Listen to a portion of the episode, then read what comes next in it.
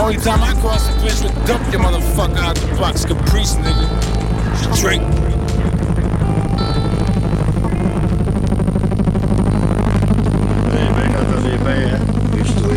C'est ça.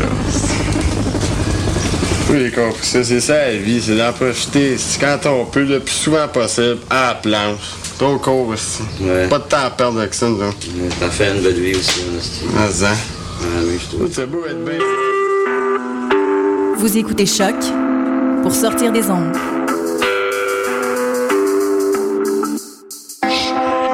Podcast, musique, découverte. Sur choc.ca.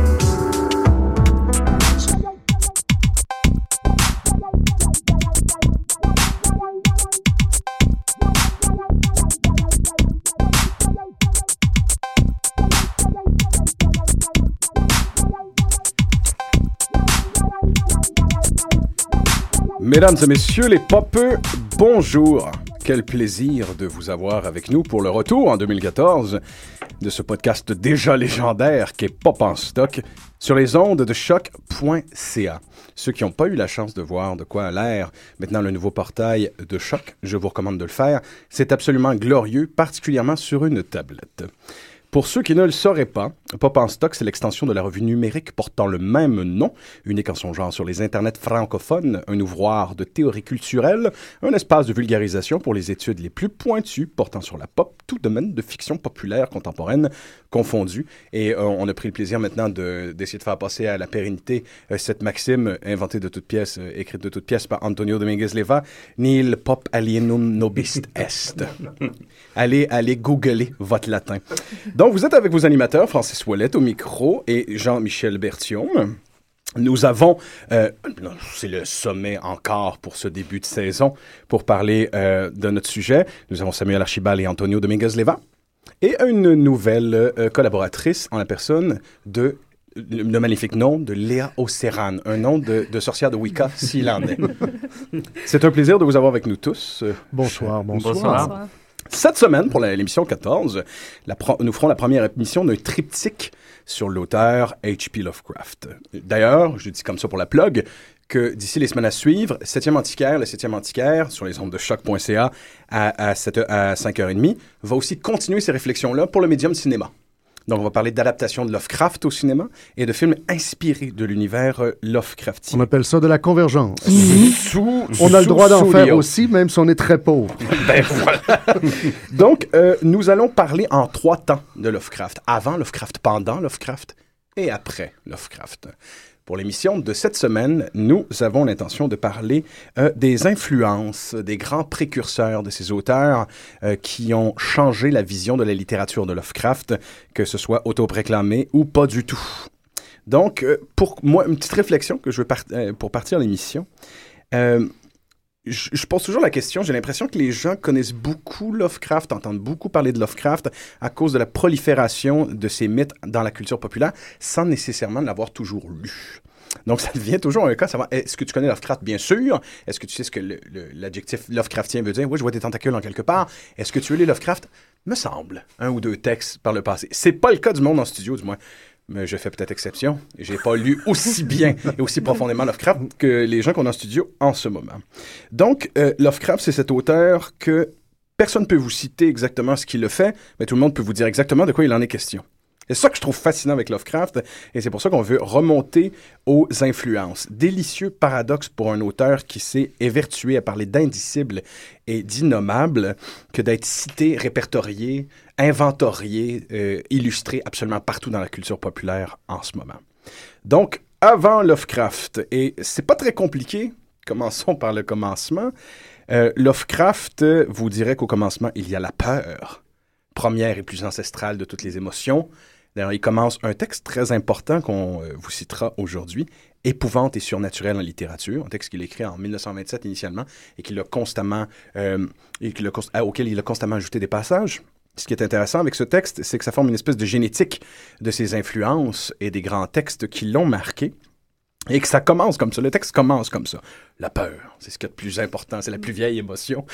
Donc pour moi, c'est la ligne d'entrée pour la compréhension de Lovecraft. N'oublions jamais que Lovecraft, c'est d'abord et avant tout la terreur même de la vie qui l'intéressait. Donc pour tout euh, fan de Lovecraft, y compris ceux qui ont fait le sacrilège, je fais un, un gros, euh, je fais des gros guillemets, Des ici, guillemets radiophoniques. de le lire en français. Euh, vous avez probablement euh, li- lu le texte en question, euh, qui s'appelle en français Épouvante et surnaturel en littérature, comme je le disais tout à l'heure. Quand je dis sacrilège, c'est que moi, j'ai lu tout mon Lovecraft en français, je l'ai je l'ai à peu près pas lu en anglais, dans la fameuse édition bouquin. dans la fameuse édition bouquin. Et Moi, j'ai commencé par là aussi. C'est pas, c'est pas honteux. Je dois l'avoir relu en anglais depuis, mais il faut croire en la traduction aussi, hein, parce que. Ben, tout à fait. on- parce que sinon, les, les auteurs, pour les auteurs anglais, ça marche bien, mais les Suédois, puis les Allemands, puis les Japonais, Ouais. ben là, à un moment donné, on pourrait juste pas lire. Ben, je suis content de t'entendre dire ça parce que, en fait, je citais un peu David de Camus, qui est un traducteur français, euh, qui a offert une retraduction, une revision de l'intégralité euh, du recueil des Contrées du rêve de H.P. Lovecraft dans les éditions Memnos. Et euh, je me posais cette question-là. Ben, euh, il propose une retraduction complète de Lovecraft. Il trouve que les traductions euh, sont maintenant trop surannées parce qu'elles datent toutes des années 60 et qu'elles ont trop vieilli. Ben, pour l'instant, nous, on va se contenter de parler de ces traductions-là. D'ici, est-ce qu'il y a quelque chose? Êtes-vous d'accord, vous, avec cet énoncé-là? Moi, je, me demande si le suranné de la traduction fait pas partie du plaisir de Ouais, oui, puis Lovecraft. le suranné lui-même de, de, de Lovecraft. C'est, euh, enfin, il faudra voir qu'est-ce qu'il propose, mais euh, c'est clair qu'il y a un travail sur la langue. Et d'ailleurs, je pense que c'est, c'est, c'est un des, c'est un des piliers de ce qu'est Ouais. devenu l'adjectif Lovecraftien. C'est ce travail-là. Et puis c'est un peu la généalogie aussi qu'on, va retracer aujourd'hui de ce style-là, parce que c'est avant tout un style et une écriture. Et, euh, et au fond, ce qui est, qui est assez fascinant, c'est que il, il- il- c'est un des très rares auteurs qui a donné lieu à un adjectif. Donc on connaît Ouais. Kafka, euh, quelque chose de kafkaïen ou kafkaesque, on connaît borgésien, toutes des, des- des auteurs un peu d'ailleurs du même moment, de la même transition, euh, et, euh, et on connaît donc Lovecraftien.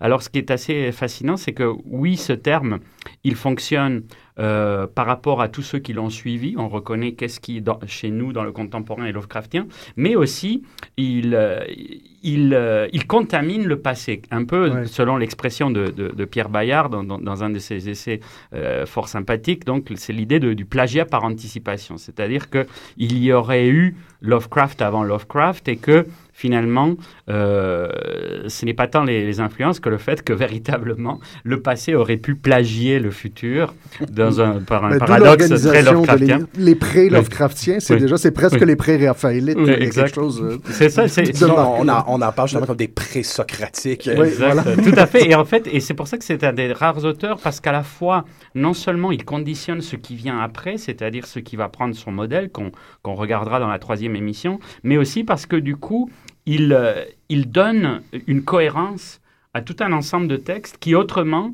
seraient en quelque sorte très égarés dans la, ou, ou Ouais. du moins qui n'auraient pas euh, c'est c'est même, tu parlais tout à l'heure de code génétique, qui n'aurait pas ce code génétique que l'on retrouve chez Lovecraft. Et finalement, c'est ce qui va relier un peu les auteurs dont on va parler aujourd'hui, donc Dunsany, Machen, Blackwood, etc., etc. Finalement, c'est le fait que Lovecraft les a en quelque sorte euh, Fédérés, euh, ouais. puis voire cannibalisés, Ouais. littéralement dans certains, dans certains cas. Et euh, le- la, la cannibalisation de ces textes-là se fait autour d'un thème tout particulier qui est finalement le thème de l'émission. Euh, c'est celui de la peur cosmique, l'idée de la peur cosmique qui traverse l'œuvre de Lovecraft et qui euh, l'obsédait. Et euh, dans le texte dont on, vous par- dont on vous parlait tout à l'heure, Épouvante et surnaturel en littérature, il fait une espèce de d'élaboration de ce que ce devait être cette idée d'horreur cosmique et jusqu'à quel degré on peut la retrouver dans une pléthore, dans une pléthore de textes. Et euh, l'idée de, de, de, de peur cosmique, d'ailleurs, il le dit lui-même quand euh, il le dit tout simplement, et sans l'imposer. Il dit pas que c'est ça l'hor- l'hor- l'horreur cosmique, mais que ça devrait être ça. C'est que c'est une certaine atmosphère haletante, une terreur inexpliquée des forces inconnues venues d'ailleurs qui doivent s'imposer dans le texte. Voilà une idée très succincte de ce que ça devrait être selon lui. Et euh, c'est tout de suite comprendre le sentiment que voulait convier, à mon avis, Lovecraft dans son écriture. Une espèce de, désespoir qui traverse le cosmos au complet. Tout à fait. En fait, c'est ça qui le situe très concrètement dans un moment culturel et, ce qui fait que euh, on, peut voir la filiation euh, peu à peu s'affiner jusqu'à trouver sa, forme parachevée chez lui. C'est c'est précisément cette idée du décentrement ultime. Alors, c'est quelque chose qui est très relié à la fin de siècle, à l'esprit fi- fin de siècle, qui est devenu pour désigner euh, la fin du 19e siècle, mais qui, euh, au-delà de, de- de l'aspect chronologique, a été véritablement une impression très forte de ce qu'on appelait à l'époque fin de race, et on sait si le terme de race est très important chez, chez Lovecraft, et, euh, et qui était véritablement avant Einstein, parce qu'on fait souvent le, lien avec Einstein, le relativisme, etc., etc., mais déjà avant Einstein, il y avait cette idée d'une sorte de décentrement ultime de l'homme euh, dans, euh, par rapport au- à, à l'univers. Et en fait, ce qui est assez fascinant, c'est comment peu à peu toute une série d'auteurs dans, euh, dans le domaine du, du gothique, du fantastique, euh, vont délaisser les aspects surnaturels traditionnels qui avaient nourri initialement le gothique et qui étaient précisément le, le revampage de, euh, des, des, fant- de- des fantasmes civilisationnels, euh, les sorcières, le satanisme, les, les fantômes, etc., etc.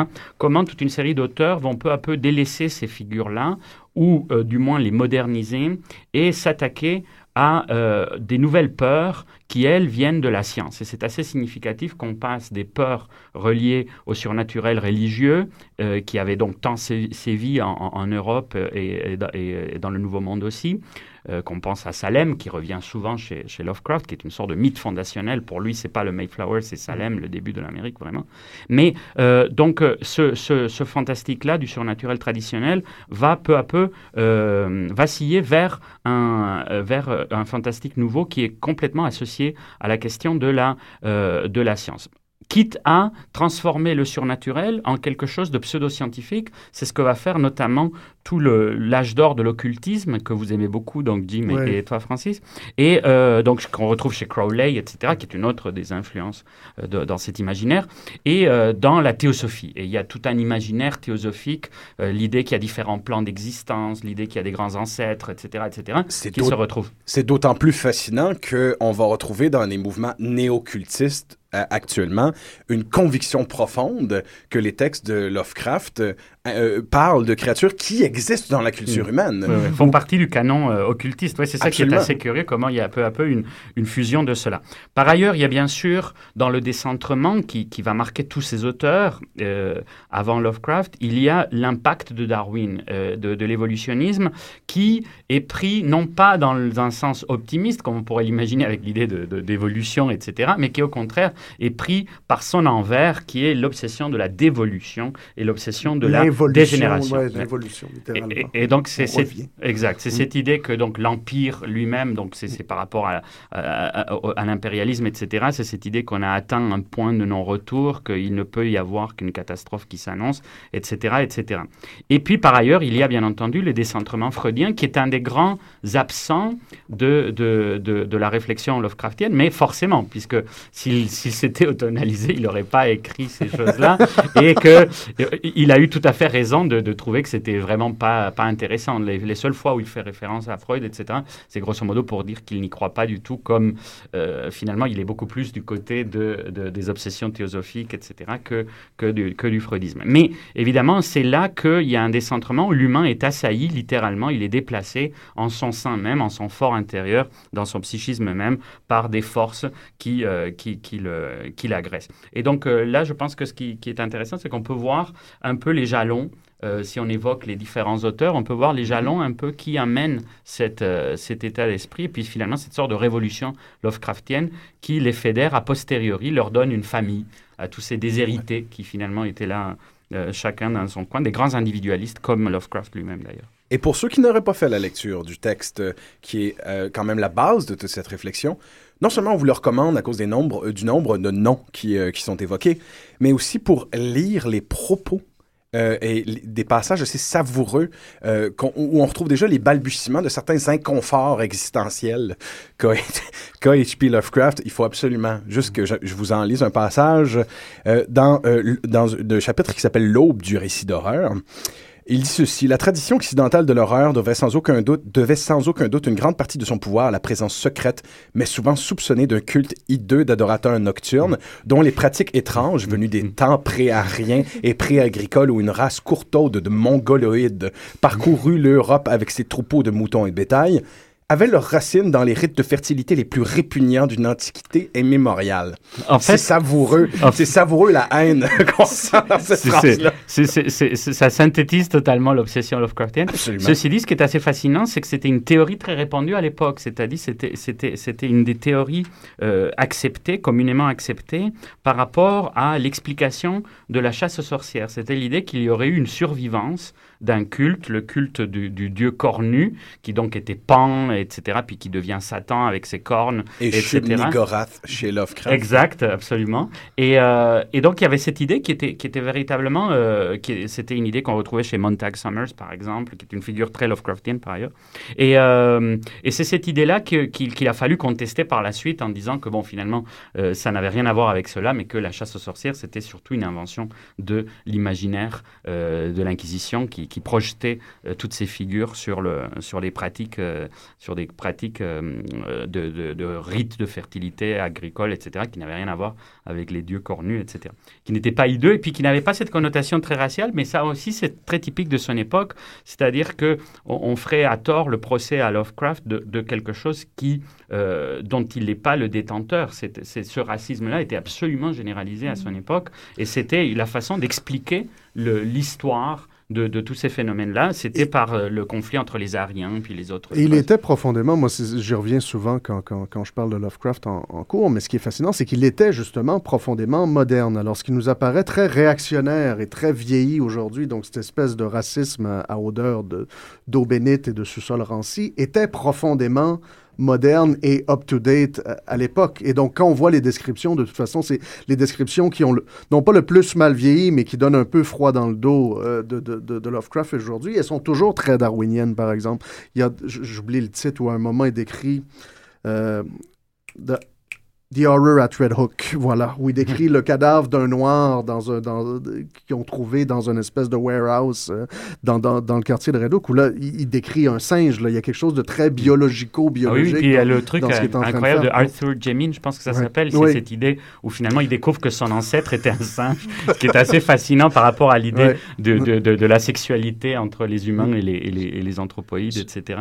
Et, euh, Je- mais peut- oui. Oui, j'ai un peu de misère, à- en fait, à, à banaliser le racisme de Lovecraft parce que oui, c'est un, un homme de son temps, mais il en a parlé abondamment et euh, dans sa correspondance, en fait, et il a même fait des écrits, bon, hormis euh, The Horror at Red Hook, euh, qui sont des, des poèmes qui sont absolument euh, ouvertement racistes. Oui, oui, absolument. D'ailleurs, je pense qu'on en parlera dans l'émission prochaine qui Oui. est complètement consacrée à Lovecraft, Oui. sur ce célèbre voyage à New York, qui a été Oui. pour lui un peu comme l'expérience que fait Hitler euh, à, à- à Munich, etc., où, où il a ce contact avec les autres, les grands autres, et que ça l'a totalement traumatisé. Et il n'en est pas revenu. Bon, il est revenu, il est parti, de, il a quitté New York, il a quitté sa femme. Enfin bon, ça a été très traumatisant. Mais peut-être que donc on peut, euh, pour, pour faire un peu la généalogie, Oui, les auteurs. je pense que euh, c'est le premier terme, c'était c'était Edgar Allan Poe que, sur lequel vous avez peut-être pas les mêmes opinions, Léa et Sam. La fameuse filiation incontournable, Edgar Allan Poe et Lovecraft, même consolidée par le cinéma. Euh, parce qu'on Oui. on se souviendra que les premières adaptations au cinéma étaient de Corman, qui a continué son cycle d'adaptation de Poe en faisant simplement la transition vers Lovecraft sans l'annoncer vraiment à personne, en gardant exactement les mêmes décors et les mêmes ambiances. Et les mêmes Donc, acteurs. et les mêmes acteurs, donc c'est dire. Oui. Mais Ben donc l'exemple est bon parce que de toute façon, les adaptations de, de Corman, de Poe, so- so- sont plus que des adaptations, à mon avis, sont des réadaptations totales de ce que pouvait être Poe en, en littérature. Donc il y a déjà un, un point de réponse. Mais je vais, je vais, je vais te laisser aller. Ah, ben c'est bien gentil. Euh, ben, Lovecraft a commencé, en fait, à s'intéresser à Poe. Il a commencé à le lire vers, vers l'âge de 8 ans, ce qui était relativement jeune. Euh, il le décrit plus tard dans sa vie comme étant My God of Fiction. Euh, c'est seulement le je pense, du moins, euh, que l'influence euh, subséquente de Lord Dunsany, par exemple, ou de euh, qui va découvrir en, en 1919, ou euh, d'Arthur Marchand, qui, hein, qui va découvrir en 1923, euh, qui va justement diluer l'influence que, le- que Poe a eue sur les premiers écrits de Lovecraft. Il consacre justement tout un chapitre dans Supernatural Horror and Literature. qui- Épanché de passion. oui, Tout un fait, chapitre tout à passionné. fait. Ben oui. Euh, il présente comme la figure justement qui est centrale du développement de la littérature euh, d'horreur. Euh, il va affirmer que Poe va modifier les conventions stagnantes des, des romans gothiques pour en faire des récits qui sont, eux, en mesure de révéler les réalités psychologiques. Donc, aller toucher justement à la terreur de, de l'homme dans ça. Il va dire aussi que Lovecraft, euh, va aussi dire que Edgar Allan Poe va perfectionner la forme finale de l'histoire d'horreur moderne. Donc, ça, ça se passe dans les années euh, 1830 environ. Euh, Poe va maîtriser la fonction de base de la littérature de l'imaginaire, euh, qui est d'interpréter les événements et les sensations comme euh, elles le sont réellement. Donc, il y a, justement lié aux réalités psychologiques, c'est ça, la recherche du réalisme des sensations dans, euh, l'histoire et euh, ce qu'elles vont ensuite, euh, ce qu'elles vont, ce qu'elles vont provoquer chez le lecteur. L'auteur, lui, dans, la, dans cette réalité-là, va euh, être un chroniqueur euh, détaché qui est précis. Euh, Poe va, selon Lovecraft toujours, transmettre une nouvelle forme de réalisme euh, de la littérature d'horreur qui va justement être jumelée au côté scientifique, au pseudo-scientifique euh, dont on avait parlé, qui, qui était peu présent avant euh, dans, dans l'histoire ou dans les romans gothiques. En fait, si je peux me permettre, il dit très bien ceci. Les spectres de Poe acquirent une malfaisance convaincante qui manquait à leurs prédécesseurs et instaurèrent un nouvel idéal de réalisme dans les annales de l'horreur en littérature. Tout est dit dans cette phrase-là. Et tu te rends compte qu'il y avait cette envie de faire une synthèse d'un nouveau genre de l'expression du surnaturel en littérature. Mais c'est l'expression synthétique qui est un peu. Je pense qu'on revient à ce qu'on se disait tout à l'heure, c'est-à-dire, moi, la lecture de, de, de, de, de, de- de Poe dans euh, Épouvante et surnaturel en littérature, c'est là où on voit Lovecraft à son plus volontaire dans cette volonté synthétique-là. C'est-à-dire, pour moi, la, la lecture de Poe qui produit, elle est vraiment. Euh, Lovecraftisante, si on veut. C'est-à-dire qu'il il va, aller chercher chez Poe euh, ce qu'il y a de plus Lovecraftien d'une certaine façon. Et donc, si on enlève ça de Poe, il reste quand même pas mal de données à ce que faisait Poe euh, une fois écoulée cette lecture-là. Donc, moi, c'est là où, non pas j'ai une résistance, pour moi, l'influence de Poe, elle est bel et bien là. Maintenant, la question du réalisme chez Poe, Poe n'est pas un auteur réaliste, Poe est même pas un auteur d'horreur, tant, qu'à moi, c'est une espèce d'auteur étrange plus que, que d'autres choses, donc qui est, qui est difficile à mettre dans une filiation et que là, il essaye de mettre dans une filiation, de dire Poe est mon grand-père. Donc oui, OK, Poe est ton grand-père, tant mieux, euh, tant mieux Howard Philip, mais moi, j'y crois plus ou moins et je pense surtout que c'est une référence euh, assez commode, c'est-à-dire que Poe l'a lu, euh, que Lovecraft l'a lu très jeune. C'est comme si je disais ma plus grande influence en, en fiction, c'est Shakespeare. Donc c'est sûr que ça fait chic de dire que c'est Shakespeare ma plus grande influence. Maintenant, si on va dans le texte, on va voir, c'est pas vrai que, que, que, que- que Shakespeare ou que Poe, dans ce cas-là, est si important dans la lettre de ce que Lovecraft fait à bien des égards. Je... Pa- Parce que c'est c'est un peu ça, faire ta propre généalogie. Tu Ouais. cites les gens que tu veux citer, tu mets tes filiations là où tu veux qu'ils soient amplifiés, mais essentiellement, c'est toi qui décides de. Tu es en train de faire ton propre portrait, donc Oui, en fait, ça, c'est un, des aspects fascinants de cet essai-là, c'est que ça devient vraiment une sorte de, de- portrait. Et là encore, c'est très borgésien, c'est en, parlant des autres, ça devient le- un autoportrait, presque aussi une autobiographie intellectuelle. D'ailleurs, pour quelqu'un qui, comme Kant, a eu très peu de, de vrais incidents dans sa vie, finalement, ça devient vraiment comme une synthèse. mais ça donne aussi euh, la possibilité de t'inscrire dans une tradition qui est plus Oui, grosse absolument. que toi. Et d'ailleurs américaine, il faut pas l'oublier, c'est-à-dire que c'est vraiment aussi cette idée de dire bon finalement nous l'avons fait mieux que les que les Britanniques, Mhm. même si lui il était au début très très pro-britannique, etc. Ouais. Lovecraft Mais, ouais, mais c'est ça, mais d'où l'idée souvent, et pour Lovecraft, et chez les commentateurs, sou- souvent je trouve que c'est aussi, c'est ça, c'est que c'est un peu le, le, le- le point de pivot pour une américanisation de Lovecraft qui reste, pour moi, et là j'y reviendrai, mais qui reste pour moi vraiment dominé dans ses influences par les auteurs britanniques du tournant fin, fin du 19, euh, début du 20e siècle. Donc, à un moment, puis des fois, on lit Blackwood aussi, on va lire Bierce aussi, mais surtout pas, c'est une façon de dire Lovecraft est d'abord et avant tout un Américain, puis de tirer la couverte de, de- de son bord quand on est un historien de la littérature américaine, alors que, alors que Poe, son, son Massachusetts, ressemble drôlement à l'Essex, et, que, et, et que, bon, pour moi, le, le Big Four de la littérature de Dark Fantasy de l'époque, donc j'y reviendrai, est pour moi vraiment le, le grand prisme à travers lequel on peut lire Poe dans ses influences. Mm. Moi, je dirais, pour faire un peu la part des, des- des choses, tout simplement, je pense qu'effectivement, ce n'est pas le plus poèsque du tout des... des, des- Et surtout, d'ailleurs, euh, Lovecraft n'est pas à l'intérieur de l'écurie euh, We- Weird Tales, à laquelle il va être très profondément associé. Il n'est pas du tout le plus poèsque. Par Non. exemple, ce que fait Bradbury quand il fait dans l'horreur est beaucoup plus proche de Poe, euh, ce que va faire Madsen, etc. etc. C'est- Ça, c'est là où on pourra dire vraiment l'évolution de, de la nouvelle typiquement poète. Bon, on sait par ailleurs que les poèmes très très inégaux de Lovecraft, eux, sont très marqués par, par la poésie de Poe. On sait qu'évidemment, il, il, a, il a refait euh, le Arthur Gordon Pym avec euh, les- sur les montagnes hallucinées, etc. Donc, et puis, il y a peut-être, et c'est une des choses que, que remarque Yoshi précisément, euh, c'est peut-être le, ce, que, ce dont on accuse Lovecraft de faire avec la langue quelque chose de très très Ouais. bizarre et biscornu, etc. C'est ce dont, les, curieusement, les, les, commentateurs ont aussi longtemps accusé Poe. Ouais. Et en fait, c'est Poe commençait, la grande réception de Poe se fait grâce à Baudelaire, c'est grâce à la traduction qu'en fait Baudelaire. Et c'est curieux parce que ça rejoint un peu ce qu'on disait tout à l'heure sur les traductions. Mais en fait, Poe devient une- un grand auteur, vraiment dans un panthéon, qu'avec Baudelaire. Et d'ailleurs, au début, les Américains eux-mêmes, ils comprennent pas du tout pourquoi cet auteur alcoolique, etc., et puis qui écrit des trucs un peu biscornus, pourquoi il est devenu un, un truc aussi immense. Moi, j'aimerais ajouter un dernier truc av- avant de parler des autres auteurs à propos de Poe, qui, euh, qui n'est pas littéraire, qui est plus freudienne. Lorsqu'on lit l'essai, c'est assez fascinant de, de, de noter que à chaque fois que Lovecraft parle d'un auteur, il a toujours une ligne pour encenser et porter au nu l'écriture, toujours une ligne où il parle des plus intenses faiblesses de l'auteur. Il le fait pour chacun des auteurs dont il parle. Ce texte était fabuleusement maîtrisé. Par contre, il est suranné. mais systématiquement pour chacun des auteurs, sauf J'ai l'impression qu'il y avait une filiation au-delà de l'auteur. Il y avait une, fi- une filiation humaine à Poe. Et je pense que ce qu'il il semblait aimer chez Poe, c'est Lovecraft, c'est simplement sa peur et son dégoût de la vie.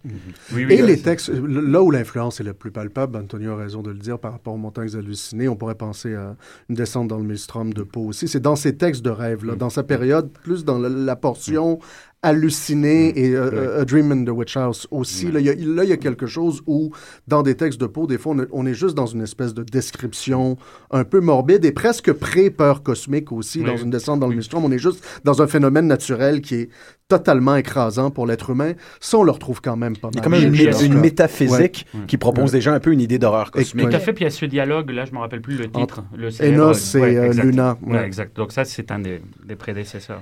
Mais Po- Poe a écrit un, un texte que, ben, traduit par Baudelaire. En fait, c'est un essai qui s'appelle La philosophie de la composition. Puis dans, cette, euh, dans cet essai-là, euh, euh, Poe dit que, justement, il parle de l'effet.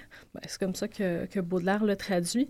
Puis il, c'est là euh, où euh, je crois que, que Lovecraft rejoint euh, Poe et c'est, c'est ça que Lovecraft a pris du style de Poe, c'est-à-dire l'effet, c'est euh, on prend un thème, puis ensuite on construit tout autour de ce thème-là.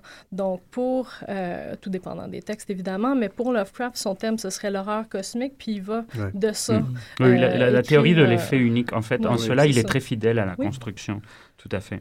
Après, juste après, il y a un autre auteur, donc pour, pour rester dans l'aspect euh, américain, c'est c'est Nathaniel Hawthorne, parce que effectivement, là aussi, on a un cas euh, où, où finalement, c'est un peu comme l'alignement des planètes. Ce qui est assez fascinant, c'est d'imaginer Lovecraft qui découvre ses auteurs avant d'être lui-même Lovecraft. Et puis nous, a posteriori, on ne peut pas lire ces auteurs sans trouver aussi des relents, de, etc. Alors, avec Hawthorne, c'est surtout évidemment l'obsession de Salem Ouais. et l'obsession d'une Amérique qui n'aurait finalement jamais été innocente, une Amérique qui est unie par une sorte de, de sacrifice primordial, par une sorte de, de, de, de, de triomphe d'un puritanisme euh, Ouais. euh, aussi en- morbide que ce qu'il prétend temps, combattre. ouais, toute l'ouverture de, de Scarlet Letter, de la lettre Mm. écarlate d'Hawthorne, c'est justement ce que Lovecraft ne ferait pas. Là, là, c'est ce Mm. qui est intéressant, c'est qu'il y a un basculement, c'est que Hawthorne euh, va revenir sur les sorcières, de, ben, les, les procès de Salem, et donc il a un ancêtre qui était, qui était pasteur à Salem, et donc, a- euh, et donc il fait semblant de faire son mea culpa, même s'il a l'air à trouver cette époque-là assez excitante, mais on est quand même dans un mea culpa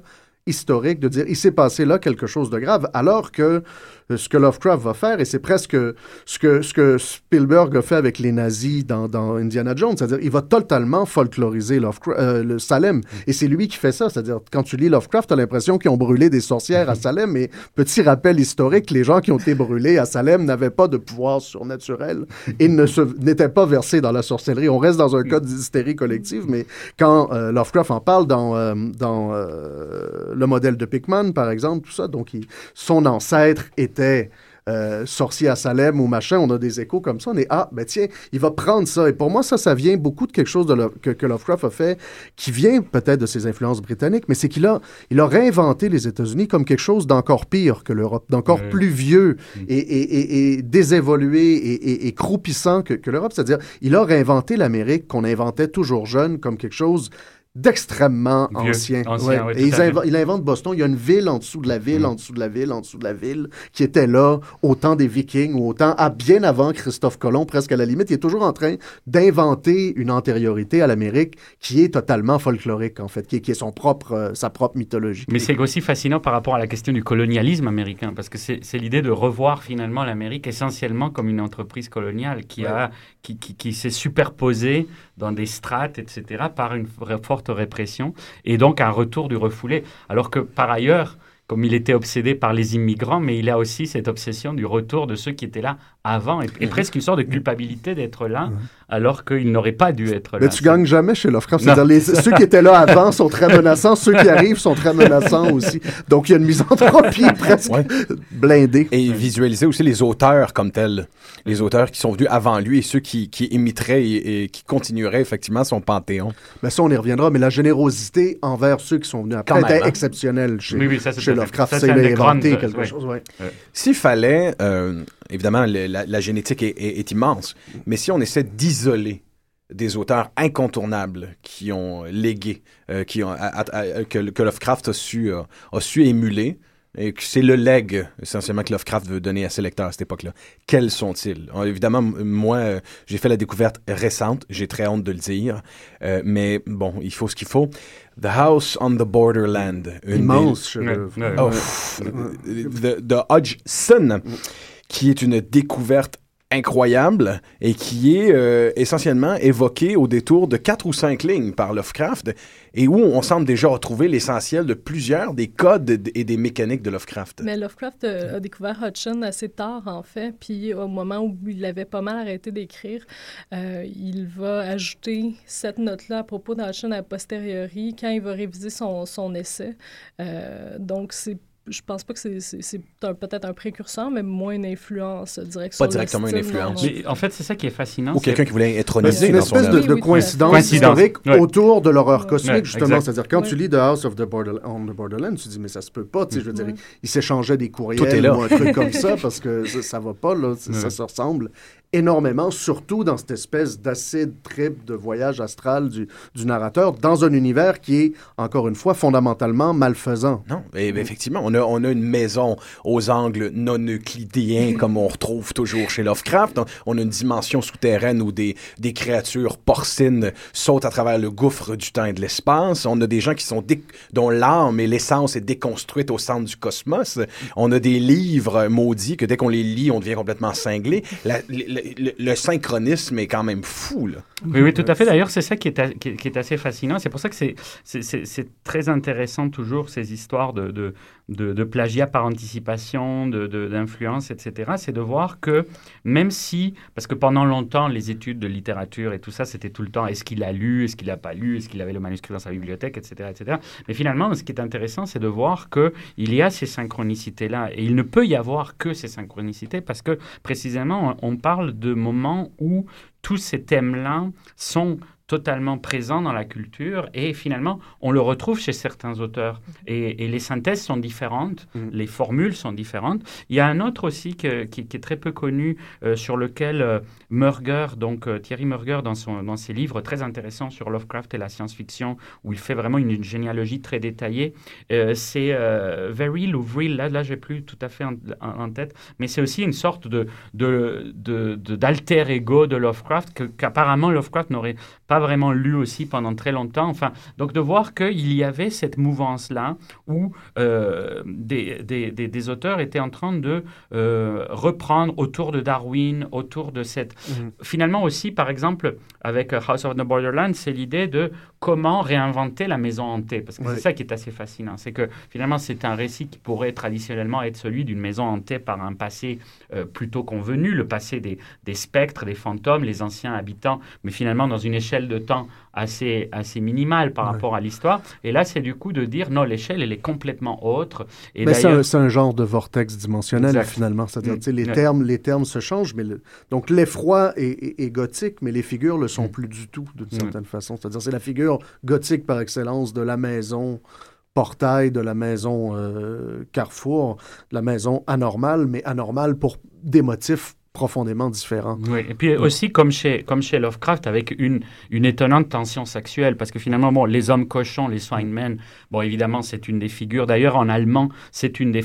Faire sortir son, son, son, son chien cochon qu'ils appellent, c'est une sorte de, de hybride, c'est une façon de dire, à faire, faire allusion un peu à l'inconscient et au Mm. côté euh, Jekyll and Hyde. Il y a la, la tension incestueuse avec la sœur, qui d'ailleurs, dans l'adaptation très intéressante en roman graphique par Richard Corben, la figure de l'amoureuse, qui est différente dans le roman de la figure de la sœur, fusionne, sont les mêmes, parce ouais. que c'est grosso modo euh, ce que l'on ressent très clairement. Et ça, c'est quelque Et- chose et- que Lovecraft n'a pas toujours fait. C'est-à-dire, la, la- la bizarrerie de Hodgson, Lovecraft l'a rarement atteint. Parce que ce côté-là, c'est-à-dire les Swinemen, mais Mm. qui, c'est quoi Ouais. ce truc-là?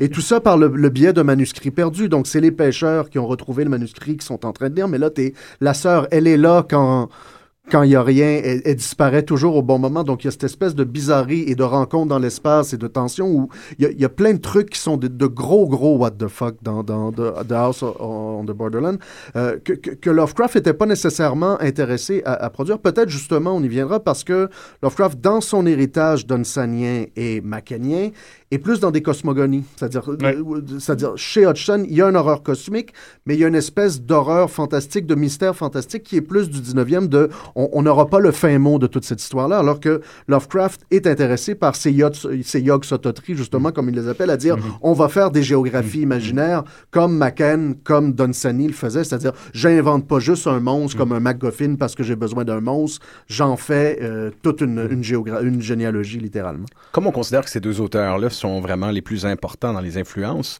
Ah, pas Euh, moi. Non? Mais, je- je- Pas- pas du tout. Oui, oui, oui. Mais c'est pas mon plus important, moi. Et il faudrait mentionner au détour, j'imagine, euh, Robert W. Chambers et son, euh, son King in Yellow. Euh, peut-être pas au niveau du style, mais peut-être au niveau d'une certaine idée. D'ailleurs, euh, mentionnons qu'au niveau de- du, du panthéon Lovecraftien, euh, la créature principale du King in Yellow, euh, le démon ou la créature, l'entité Astur, est intronisée dans le panthéon Lovecraftien. On lui donne une fonction dans ce panthéon-là qui est très importante en tant que demi-frère de Cthulhu. Mais euh, euh, voilà, euh, demi-frère de Cthulhu, quand même, je l'ai dit. là, je l'ai dit. Mais ça l'idée du Necronomicon, de ce fameux Ouais. livre-là qu'on retrouve autant chez, chez Chambers que, que chez Hodgson, elle est importante parce que dans le King in Yellow, c'est une pièce de théâtre euh, qui euh, rend les gens fous lorsqu'on la lit euh, directement à- au cœur du texte. Le deuxième acte, ouais, c'est Ouais. ça. C'est, on ne peut, il ne faut pas lire le deuxième acte. Mais en même temps, on ne peut pas arrêter de le lire. on s'appelle le signe jaune Oui. de Yellow Sign. Et ça me semble un, un- un texte important parce que souvent chez les Lovecraftiens, à cause d'Astur et de euh, ceux qui n'ont pas poussé leurs études jusqu'au pré-Lovecraftien, vont penser que c'est une, que c'est un texte qui est de Lovecraft, le, le, le, roi en jaune, en fait. C'est, un jeu d'ailleurs très très curieux, euh, tout à fait un- un- ancré dans le décadentisme, dans le mouvement décadent en- anglais, parce que c'est une allusion. Bon, c'est à la fois donc cet aspect énigmatique, le signe lui-même, ce, ce jeu sur le sur le signe absent, etc. Mais le yellow, le fait qu'il soit Yellow, c'est toute une allusion au Yellow Book, qui était le livre du scandale où il y avait eu les, les pièces les plus osées de, de Wilde et puis les, les, les, les, euh, les gravures de, de Birdsley, un peu pornographiques, etc., etc., et qui avait été interdit. Donc il y avait tout un jeu sur ça, sur le, sur le pouvoir maléfique du livre, qui reprenait donc la panique morale autour de, de, de- des décadentistes et de l'homosexualité, etc., etc., et qui ici prend littéralement possession du lecteur. C'est ça qui est assez, qui est assez intéressant. Chez Chambers, on est beaucoup plus dans une véritable perversité. Chez Lovecraft, il essaye de gommer la sexualité, etc., mais il revient évidemment euh, avec autant de force. Mais chez Chambers, il y a une sorte, il y a un des personnages qui s'appelle Wild d'ailleurs, etc., etc. Donc c'est un texte très codé et qui joue sur le, c'est comme renvoyer le, le fait de panique morale. Oui, vous avez peur des livres, etc., etc. Et là, voilà un livre qui prend littéralement possession de votre âme. Donc, le roi en jaune incarne à lui tout seul, en quelque part, toute une, une, une peur, de- une décadence de, fi- de fin de siècle. C'est le dandy de la fin de son siècle. Absolument. Donc, si on, exclut ce, Hodgson, il faut il faut l'avoir lu, soit dit en passant. Et euh, Chambers, les auteurs incontournables. Évidemment, M.R. James, donc. Oui, ben moi, moi c'est mon, c'est un, un argument. Pour moi, il est très très important. On lui donne pas toujours euh, sa- sa juste place parce que pour, pour moi, son influence, son influence, elle est structurelle et narrative. C'est-à-dire, M.R. James, qui est euh, un auteur de, ghost stories, littéralement, euh, euh, donc d'histoires de fantômes, a, euh, a développé plusieurs choses, entre autres une attention au, au setting, hein, donc au cadre géographique qu'on retrouve beaucoup chez Lovecraft, c'est-à-dire dans le bris avec le gothique, c'est-à-dire de, de prendre la petite campagne anglaise, les petits villages et de les décrire de façon très, très réaliste, un peu comme King va le faire pour le Maine, de trouver, 100 ans plus tard, on s'entend, mais de trouver un setting très, très réaliste, très, très banal pour ces histoires d'horreur. Ce qu'on retrouve beaucoup chez Lovecraft sur les amphétamines, bien sûr, mais dans ses inventions de lieux-là, très, très importants. Et le lieu chez Lovecraft est toujours ultra important. D'ailleurs, il est dans la moitié des titres de Lovecraft. C'est cauchemar à, horreur à. Donc, créer le lieu, c'est déjà créer l'horreur pour, pour Lovecraft. Donc, Mais surtout qu'il n'y a pas vraiment d'action, c'est ça. c'est est ça, très- très, très, très souvent. Euh, L'autre chose que pour moi, Emer James a fait qui est très, très importante, c'est changer un peu la structure, c'est-à-dire à peu près tous les histoires de fantômes de euh, Emer James tra- travaillent sur le même schéma où on a un personnage à la santé un peu famélique, ce qu'on va voir très souvent chez Lovecraft, un peu souffreteux, un peu tuberculeux, qui travaille comme antiquaire, bibliothécaire, archiviste, etc., qui va se faire demander ou avoir la curiosité de chercher soit une vieille babiole dans, chez un antiquaire, soit un bouquin très très rare quand il est libraire. Et cette recherche-là va déchaîner une espèce d'horreur innommable venue de, bon, de l'autre côté, de la mort, etc., qui va euh, se déchaîner chez lui. Euh, donc ça, il y a quelque chose, on appelle ça l'histoire de fantôme, la, Antiquarian Ghost Stories, en, Ghost Story en anglais, donc littéralement le- l'histoire de fantômes d'antiquaires euh. Et ça... pour moi, c'est vraiment une, une chose très moderne euh, à l'époque. C'est dans le fond, James a pris la structure qui était celle du roman policier qui se développait à l'époque, la structure de l'enquête, et en a fait la structure narrative principale de l'histoire fantastique. Il y a combien d'histoires de Lovecraft qui travaillent selon ce schéma-là? 80% 90% Donc, pour moi, cette influence-là, structurelle de M.R. James, elle est très, très importante. C'est-à-dire, il a développé un canevas, l'histoire d'horreur comme enquête sur un savoir interdit, que Lovecraft a vraiment repris et systéma- systématisé, tout en se l'appropriant, on s'entend euh, beaucoup. Mais pour moi, il y a une grosse Et importation. en réuni- réunissant d'ailleurs les deux pans de, de la fiction de Poe, puis pour revenir euh, très, très Oui, rapidement, mais effectivement c'est Ouais. ça qui était drôle, c'est que chez Poe ça n'était pas littéralement C'était deux uni, hémisphères, c'était ouais. deux hémisphères, Mm. même s'il y avait un peu une démarche euh, qui, qui était, il y avait une logique là-dedans. Il y a aussi quelque chose chez, chez M.R. James qui est vraiment intéressant. Puis là, bon, vous voyez que je participe pas beaucoup parce que, puis il faut que je l'explique, les trois personnes qui m'ont le plus appris sur Lovecraft, vous y êtes. Donc, je ne vais pas commencer à m'improviser. Mais euh, par rapport à M.R. James, c'est que M.R. James avait aussi cette espèce de, de création par l'anti quelque chose. Lovecraft était vraiment euh, anti-vie. M.R. James avait une forte pulsion vers l'anti-intellectualisme. Donc, ça fait un drôle de, comme, comme tu expliquais bien, euh, un, un drôle de canevas que Stephen King appelait The Tale of the Tarot. Ouais. Toute cette idée de il y a quelque chose que, que tu ne dois pas Ouais. connaître. Et euh, ça, ça vient avec cette, cette anti-connaissance.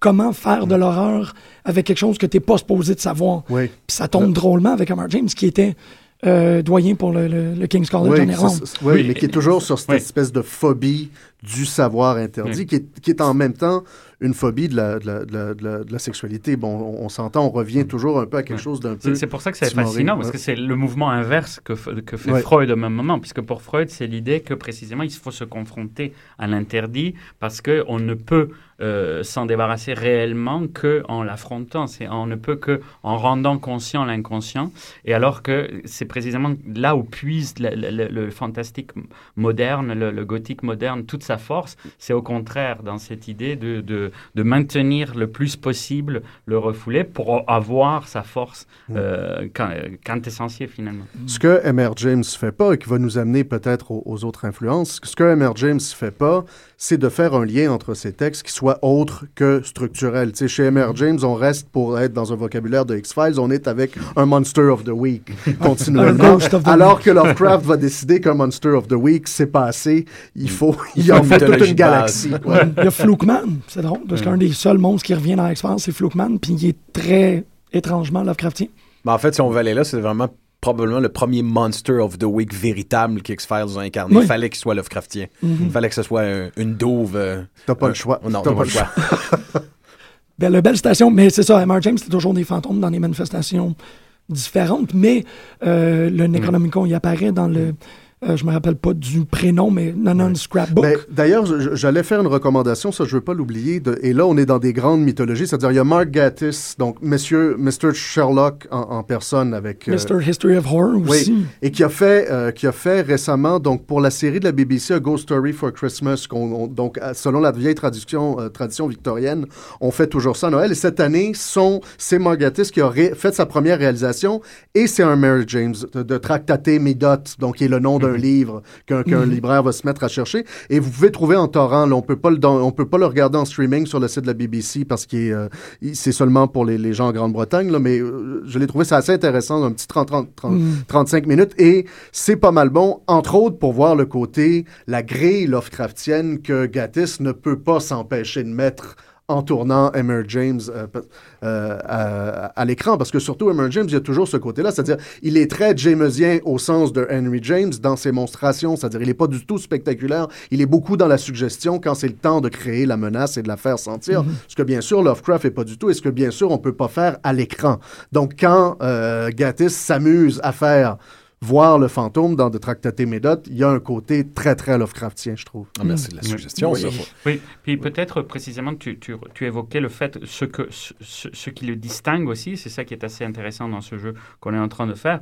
Euh, précisément, c'est c'est plutôt l'idée de- d'une horreur qui engage à l'ensemble de l'humanité. Et ça, on le retrouve beaucoup plus chez Arthur Machen, par exemple. Oui. Parce que c'est beaucoup plus ce qu'on retrouve dans The Novel of the Black Seal, qui a été souvent cité comme, comme une, une- une des influences les plus directes sur The Call of Cthulhu, etc. Et, euh, et donc, c'est cette idée que là, il y a ce même mouvement d'enquête, parce qu'on est vraiment dans ce modèle épistémologique qui, d'ailleurs, pour Jameson, c'est l'emblème de- du modernisme, de la modernité par opposition au postmoderne. Et c'est cette idée-là, donc, que euh, le, le- le- le- le professeur grec, donc, dans, dans, ce- dans cette nouvelle de Machen, euh, découvre peu à peu, à partir de, en recollectant différentes bribes d'informations, découvre un secret, mais ce secret n'est plus localisé, c'est un secret qui, euh, Oui. euh, qui annonce quelque chose d'extrêmement sinistre pour l'humanité dans son ensemble. Et c'est là où on rejoint un nouveau, enfin, où on, où on- touche tout à fait à l'aspect cosmique sur lequel insistera Lovecraft, mais aussi à cet aspect dans la fin de siècle de l'obsession que c'est pas seulement le déclin de l'Europe, c'est pas seulement le déclin de l'impérialisme occidental, c'est carrément, littéralement, le déclin de l'humanité. C'est une époque qui est totalement hantée par l'idée de fin du monde, euh, etc., etc. On parle beaucoup maintenant de nos fins du monde à nous, mais en fait, c'est un trope qui, était, qui est extrêmement répandu à la fin du 19e siècle. Et c'est que souvent, cette menace-là qui pèse sur le monde est indicible, justement. Euh, je pense à un texte mentionné, justement, euh, dans euh, Épouvante et surnaturel dans la littérature de Matthew Philip Shield, Le nuage pourpre, é- écrit en 1880, où euh, une malédiction, qui est rien de moins qu'un nuage pourpre, sort de l'Arctique pour décimer l'humanité au grand complet. Là, on n'est plus, on est plus, on ne parle plus de démons, là. On parle de, de concepts absolument éthérés, des nuages. Moi, moi, le nuage, j'ai j'ai de la difficulté à pas y voir une image de, de, d'angoisse atomique. Oui, et The Fog aussi, c'est ça, Ouais. toute The. The Fog, Ouais. The Mist aussi, en quelque part, de, de, de Stephen King, Mhm. qui, qui n'est que ça, une espèce de, finalement, d'explosion, on imagine de fissure dans une dimension qui prend la forme d'un brouillard dans lequel les créatures de notre dimension traversent. Mais que cette idée-là, on la retrouve beaucoup aussi, euh, euh, l'horreur qui est quelque chose d'absolument impossible à déterminer, Euh, comme par exemple The Color from Outer Space ou The Color, The Color of Outer Space. Ici, c'est une couleur impossible à décrire ou à comprendre chez Lovecraft qui crée le déclin d'un village. Donc là, on n'est plus, on sait même Elle plus des provient démons. quand même d'un météore. hein. Elle provient d'un météore, ouais. Mais cette idée-là, évidemment, un trou dans l'Arctique qui fait sortir un nuage, euh, les angoisses commencent à être, très modernes. C'est pas des créatures anthropomorphiques, bien qu'il y en ait. Euh, ce qui fait que ça devient intéressant. euh, quand tu disais tout à l'heure, Yog Sothothery, euh, il faut pas perdre de vue que Lovecraft n'aimait pas qu'on attribue à son œuvre la- l'appellation de Cthulhu. Pour lui, c'est un mythe qui était c'est pas nécessairement un mythe qui n'était pas intéressant ou important, mais c'est Yog Sothoth, c'est l'entité Yog Sothoth qui est le centre de son œuvre en quelque part, et euh, d'où la raison d'appeler ça des Yog Sothotheries. Donc, utilisez ce mot-là à partir de Mhm. maintenant. Ouais. Respectez euh. Lovecraft là-dessus. Qui, qui vient, lui, donc, de, son propre aveu, c'est plutôt de, de Lord Dunsany, qui est un auteur aussi très intéressant par rapport à la connexion entre la fin du siècle et... euh, ben, finalement, on va beaucoup dire que Weird Tales et Lovecraft sont finalement l'extension pop dans la pop culture de l'imaginaire euh, très aristocratique de la, de la fin du siècle. Et Dunsany, c'est tout à fait cette figure-là. C'est véritablement un, auteur tout à fait euh, représentatif comme Oscar Wilde euh, et, et tant d'autres, de cet état d'esprit, de l'esthétisme euh, décadent, autoproclamé décadent, décadentisme, donc très nourri de, des expériences, des visions. Donc c'est l'époque très opiomane, très morphinomane, de, de, de rêves toute aussi. cette, les rêves, les hallucinations, donc tout cet imaginaire-là. Et c'est cet aspect-là qui va énormément nourrir euh, Lovecraft dans notamment ses récits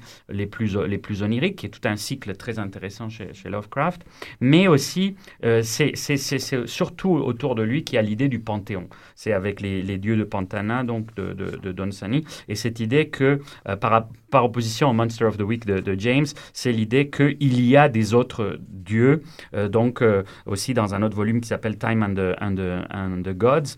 Ce n'est pas privatif à Donzani, c'est-à-dire que c'est- cette obsession de l'idée qu'il y aurait d'autres divinités, c'est c'est quelque C'est chose qui obsède c'est beaucoup. macanien aussi Oui. à l'époque. Oui. ça chez C'est quelque chose qui obsède beaucoup la fin du siècle. C'est quelque chose qu'on retrouve même euh, dans beaucoup de poètes symbolistes, etc., etc. C'est cette idée que finalement, c'est c'est aussi une façon de concurrencer complètement le modèle chrétien et, et aussi la dichotomie célèbre entre paganisme classique et christianisme, et c'est carrément euh, être fasciné par l'hypothèse d'autres, dieux, et aussi par le fait que l'écrivain devient véritablement un démiurge à l'image de ces créatures, puisque évidemment c'est lui qui crée, devient un prophète, et c'est la fin de Satan dans un certain sens, c'est l'idée que c'est le, les nouveaux Satans qui apparaissent, qui surgissent de son, de son imaginaire. Et c'est, beaucoup ça qui va le, qui va le nourrir, et d'ailleurs au point que, euh, paraphrasant presque euh, Flaubert, Lovecraft va dire Dunsany is myself. Donc, ce qui est assez une expression assez fascinante d'altérité et de, de schizophrénie, puis aussi très intéressant par rapport à cette idée de comment on devient Lovecraft, et c'est par l'incorporation de toutes ces autres figures. Impossible de ne pas voir chacune de ces lignes narratives comme un réseau de tentacules accrochés à, à Lovecraft. C'est l'image qui vient tout de suite à l'esprit. Mm. On peut pas faire autrement. Ouais, tous les tentacules qui sortent aussi de sa tête. Il y a souvent cette image-là sur Internet. En ce qui te concerne, Léa, est-ce qu'il y a un auteur particulièrement que tu voudrais souligner euh, qui, euh, qui a une filiation à, à Lovecraft? Euh, ben, il y a Blackwood, en fait, Mhm. qui en est un autre. Il l'a découvert sur le, dans, dans les années 20, puis ben, il en parle, en fait, dans, dans son essai. Euh, il reconnaît, au début, en fait, il voulait pas reconnaître l'influence que cet auteur-là avait, euh, avait eue sur lui, mais euh, au fur et à mesure, quand il, lui a été présenté, justement, il voulait pas, il voulait, il était plus ou moins, plus ou moins intéressé. Puis par la suite, c'est en le redécouvrant, notamment The Willows, que Lovecraft s'est vraiment accroché à Blackwood, à Algernon Blackwood. Oui, il Donc, fait partie de ceux qu'il appelle les, les bah, pas les Big Four, mais les. Four Modern. Masters, Ouais. donc Machen, Blackwood, Dunsany, James, selon Lovecraft. Donc, on, on retourne vers ces textes-là pour ceux qui, ne- qui les connaissent déjà, mais pour ceux qui ne les connaissent pas et qui ont envie de, qui ont lu tout leur Lovecraft et qui veulent voir les premiers échos, les extensions, euh, les, les mutations qu'a fait subir à ces textes Lovecraft, vous réécoutez l'émission. Ce qui est chouette avec le podcast, je tiens à le mentionner. Euh, pour ceux qui nous écoutent et qui disent, mon Dieu, c'est riche cette émission, c'est chargé, euh, j'ai des notes à prendre, ça tombe bien, c'est un podcast. vous n'avez qu'à le réécouter et à prendre des notes et je vous le recommande profondément. C'est une référence. Vous avez eu droit à une, à, une déflagration monumentale de très belles informations. Donc, je vous Mais invite à Il y, a- les il y a toute une, il y a toute une émission. Quand on fera le deuxième triptyque le- Lovecraft, en même temps, on est resté sur des questions. euh, ben, ben, c'est ce qui nous intéresse. On est plus spécialisé là-dedans. On est resté sur des références plutôt littéraires, mais il y Mhm. aurait la philosophie de Lovecraft à Oui, faire oui. aussi, surtout dans ses lettres, ce qu'on voit transpirer de ses lectures, qui sont pas des lectures de fiction, mais l'influence cosmogonique, l'influence des, des, des, Ouais. des- des- des Et- et- pensées et de l'époque aussi. il était tout à fait, il était extrêmement érudit et on retrouve quantité d'influences de choses euh, très très précises. Alors il lisait à la fois donc des, des récits de voyage, mais aussi des récits d'anthropologie, etc., etc. Et donc euh, et en fait ces textes sont des sortes de palimpsestes et ça, ça- aussi ça le relie à son grand contemporain Borges, euh, qui, qui d'ailleurs a parfois écrit sur lui, qui s'est un peu même amusé dans une nouvelle à faire un peu du Lovecraft. Mais euh, There précisément que- are more things, si je ne m'abuse. hein. Justement, qui parle d'un espace impossible Ouais. à saisir par le, le narrateur. Exact, il ne pouvait qu'être charmé par ça. Et tu as tout à fait raison de dire ça, Francis, par rapport à, par rapport à ce podcast, parce que c'est Lovecraft lui-même qui voulait cette condensation-là, c'est ce que l'on ressent à la lecture de son essai. Et moi, personnellement, ça m'avait fait lire quantité de ces auteurs-là, puis je trouve que c'est une très belle généalogie qu'on a beaucoup trop oubliée, Oui. parce qu'après, il y a eu l'influence, évidemment, sur les études du fantastique de Todorov, etc., qui est tout un autre, une autre vision du fantastique, parce que ce n'est plus le, c'est le Mais- fantastique de l'absence par Oui, opposition ben, au c'est-à-dire on a présence. fini par opposer de façon très très rigoureuse le, le fantastique à la James, à la Maupassant, au fantastique de Lovecraft, comme s'il n'y avait rien entre les deux. Découvrir ce qu'il y a entre les deux, c'est assez intéressant, comme à travers sa généalogie. C'est-à-dire, il fait la généalogie de ce qu'on appellerait aujourd'hui la, la very dark fantasy, en fait, d'un fantastique qui n'est pas du tout préoccupé Mm. par une logique de l'indétermination, ou assez peu, mais plus dans, par l'établissement de ces mythologies-là de, de. Et puis ce qui est fascinant, fun. oui, puis ce qui est fascinant, c'est que même, par exemple, tu viens d'évoquer Maupassant, mais le Horla est une des grandes références aussi Lovecraftiennes dans un certain sens.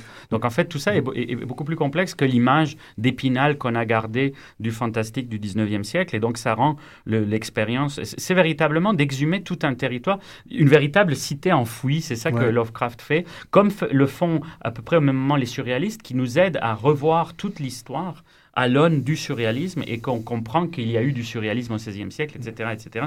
Enfin, à travers la revue Minotaure, et, et- etc. Donc, c'est trouver Et les en grands déterrant ancêtres. les gothiques aussi. Dans, Exact. dans ce cas-là, il y a un beau carrefour historique. Bah, les grands anciens sont les grands ancêtres. C'est ça qui est assez intéressant. Oh, oh, Antonio. Antonio. Antonio, Samuel, Léa, c'est un grand plaisir de vous avoir avec nous pour cette introduction à celui que deviendra Lovecraft. La semaine prochaine, Lovecraft pendant Lovecraft, l'homme, ses angoisses, ses peurs, ses textes, ce qu'il a laissé sur la culture. La troisième, euh, la troisième émission qui suivra euh, parlera de son impact sur la culture populaire en général à travers le jeu vidéo, la bande dessinée et aussi bien sûr les jeux de table et les jeux de rôle. On va aller écouter une pièce euh, d'un groupe fictif, un méga groupe qui s'appelle Death Clock. Euh, La description de la chanson Into the Water va comme suit. Death Clock song Into the Water, meant for underwater sea creatures only to hear before their failed assassination, bringing about the metalocalypse. Bonne écoute tout le monde, à la semaine prochaine. Ça va être bon, ça. Ouais.